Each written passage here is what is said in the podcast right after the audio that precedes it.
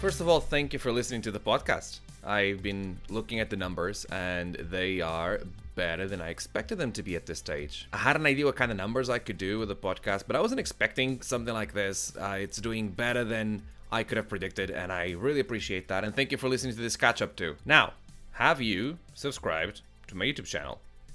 If you like to watch videos on YouTube, I am trying to do a bit more on YouTube, and I had a video that came out last week uh, where I look back a bit at a match that changed a lot when it comes to David Francisco. It's the death match that I had in September at Battle Pro against Connor Mills. Uh, that match is online if you want to watch it, and this is a bit of a retrospective into it and looking back at it, the effects it had on me as a wrestler um, I normally do a music video and some highlight videos of the match. I, I felt like it didn't feel right to do it. The tone wasn't correct. It's very grim, and there's a lot of nuances when it comes to the emotion that's associated to that match that I feel a music video or a highlight video wouldn't be able to capture that. So I kind of took a few moments out. Uh, the moments that have a bit more action, including the only time David Francisco hit a Canadian destroyer in a wrestling match, but I am not going to do a highlight video. And I'm saying this here on the podcast because I promised on that video that there would be a highlight video and a music video, and there won't be. And I don't think that I will ever mention that on YouTube.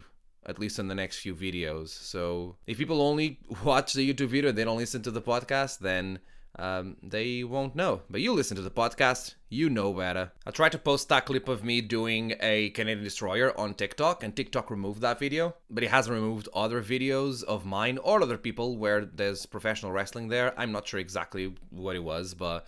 Uh, it didn't go with their community guidelines. I'm still trying to figure out TikTok. I talked about that a lot on last week's podcast, and uh, I don't know if it's the slaps or the Canadian Destroyer or the fact that there's a little bit of blood. Uh, TikTok didn't like it. They want to be a positive environment. That's fine. We'll figure it out. Now, this is the second go that I'm having at recording this podcast. I had another go yesterday, but to be fair, I wasn't happy with it. I didn't feel like it would bring any, any anything new to you as a listener. So I decided to turn to Instagram, DeFrancisco underscore one, and I asked people to ask me questions without telling them why I wanted those questions. And uh, the reason why is because I wanted to answer at least a few of them here on the podcast. It's hard to have things to talk about when there's nothing happening, you know? So with your help, hopefully, I'll be able to have things to talk about. I'm going to answer a few of these questions and I'm going to promise I'll answer all of them. I'll save more for maybe next editions of the podcast. And if you have more questions, you can send me a message there or just wait for the story in which I'll ask for questions and you can just ask me a question there. And I appreciate if you do. It gives me something to talk about, which is great. First question wasn't a question, it was a statement, I guess. David Francisco plus Larix equals the okay emoji. Cool. Um, I think so too. I will make some content about uh, Larix and uh, about uh, my experiences in France and uh, what I've been doing with Larix in a video in the future in YouTube. What would your ultimate three course meal be? Oh my god. Um, so ice cream as a dessert. Let's let's make that clear. I I'm crazy for ice cream. It would probably be a mixture of stracciatella, uh, chocolate brownie from Ben and Jerry's, and some sort of strawberry cheesecake. Uh, maybe the Haagen Dazs one. I don't know. Can I say brands? I'm sure I can. I need to pick two more courses. Uh, this is hard. Um, I think one of them would have to be some sort of pasta. Oh man, I this is really hard. This question's hard. Um, because I like a lot of food. That's why. I'm not sure. You're asking me to, to, to narrow this down and pick and to, to have an ultimate, and I'm not sure if I would. I would have like an ultimate Mexican three course meal, and then an ultimate Italian three course meal, and then an ultimate, I guess, Portuguese three course meal, and then an ultimate Carvery esque three course meal. Uh, I can do that in different genres, but the one thing that will be common with all of them would be ice cream, and that's the best I can do in 10 minutes of podcast.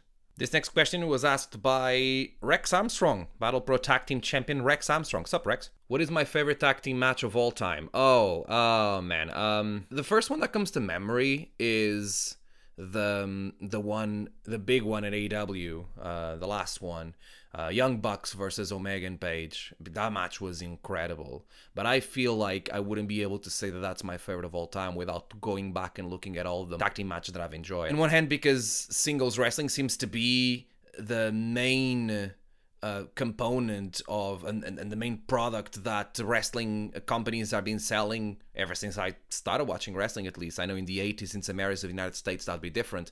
Uh, but because there's so much attention put on singles wrestling, I feel like my memory has way more uh, standout singles matches that I, I can remember when I'm going for favorite of all time and I can't remember a lot of the tag team matches that I've enjoyed. So I feel like I need to go back and, and, and watch it uh, or at least have a have a, a think, look at the best 50 um, tag team matches of all time to be able to answer that. But that one comes to mind and it sticks out, not just because of all the buzz around it. I, I really, really, really enjoyed watching that match. That was great. For a long time, when I started watching wrestling, Armageddon 2006 was like a, an event that stood out and, and, and stuck to my memory. And I felt like it was my favorite pay per view uh, that I've seen at that point, and it stuck like that for a very long time. And this is a show that has Kane versus MVP in an Inferno match, Mr. Kennedy versus The Undertaker in a Last Ride match, and it has the um, the four tag team ladder match for the championship on SmackDown.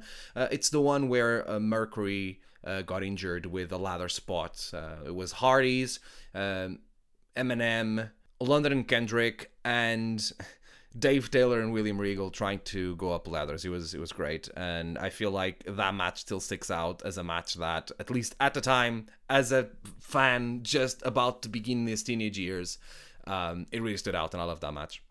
Lex Mayhem asks, "Do you miss me?" No. Bobby on Instagram asks, "Why do you hate mint Maltesers?" Oh my god. Um, we need to discuss the things that we couple chocolate with. Okay. I know chocolate is really popular and I know that it sells. So if we try to make as many products of chocolate as possible, then we're going to make more money. But what's the idea behind chocolate coupled with orange?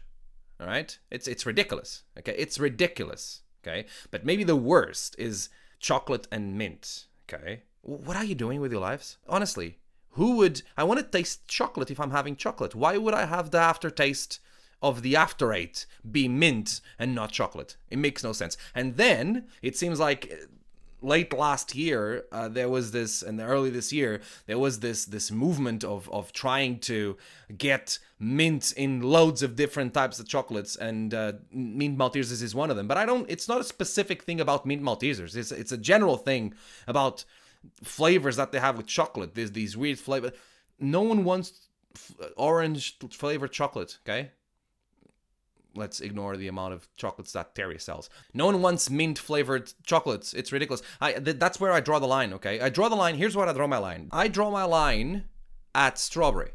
Okay, you want to do strawberry flavored chocolate? You want to do like chocolate with um, strawberry flavor? That's fine.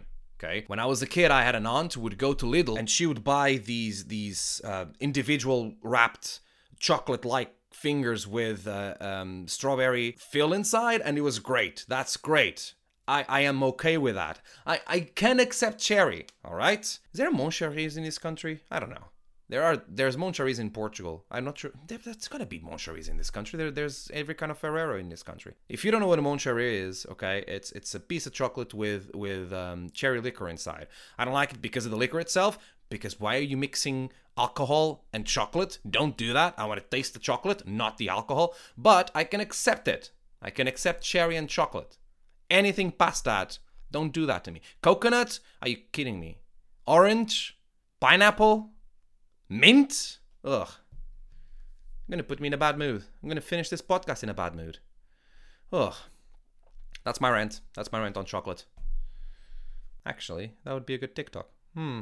Ideas. I have more questions. I'll leave them for another time, probably next week.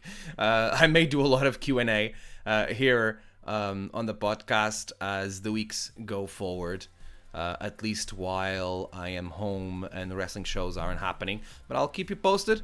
Thanks for listening to this catch up. Expect new content here on the podcast at least every Thursday, and expect new content on my YouTube channel as well, at least every Friday. Tomorrow, expect a video on YouTube where I talk about seven things that I think someone that uh, wants to start training wrestling or is just about to start or is at the beginning stages of their journey as a trainee of professional wrestling should know and should have in mind and should keep in mind. Looking forward to put that uh, video out. I hope it helps some of you, and I hope you enjoyed the podcast today. I'll be back next week. Thank you very much for listening, and I'll talk to you soon.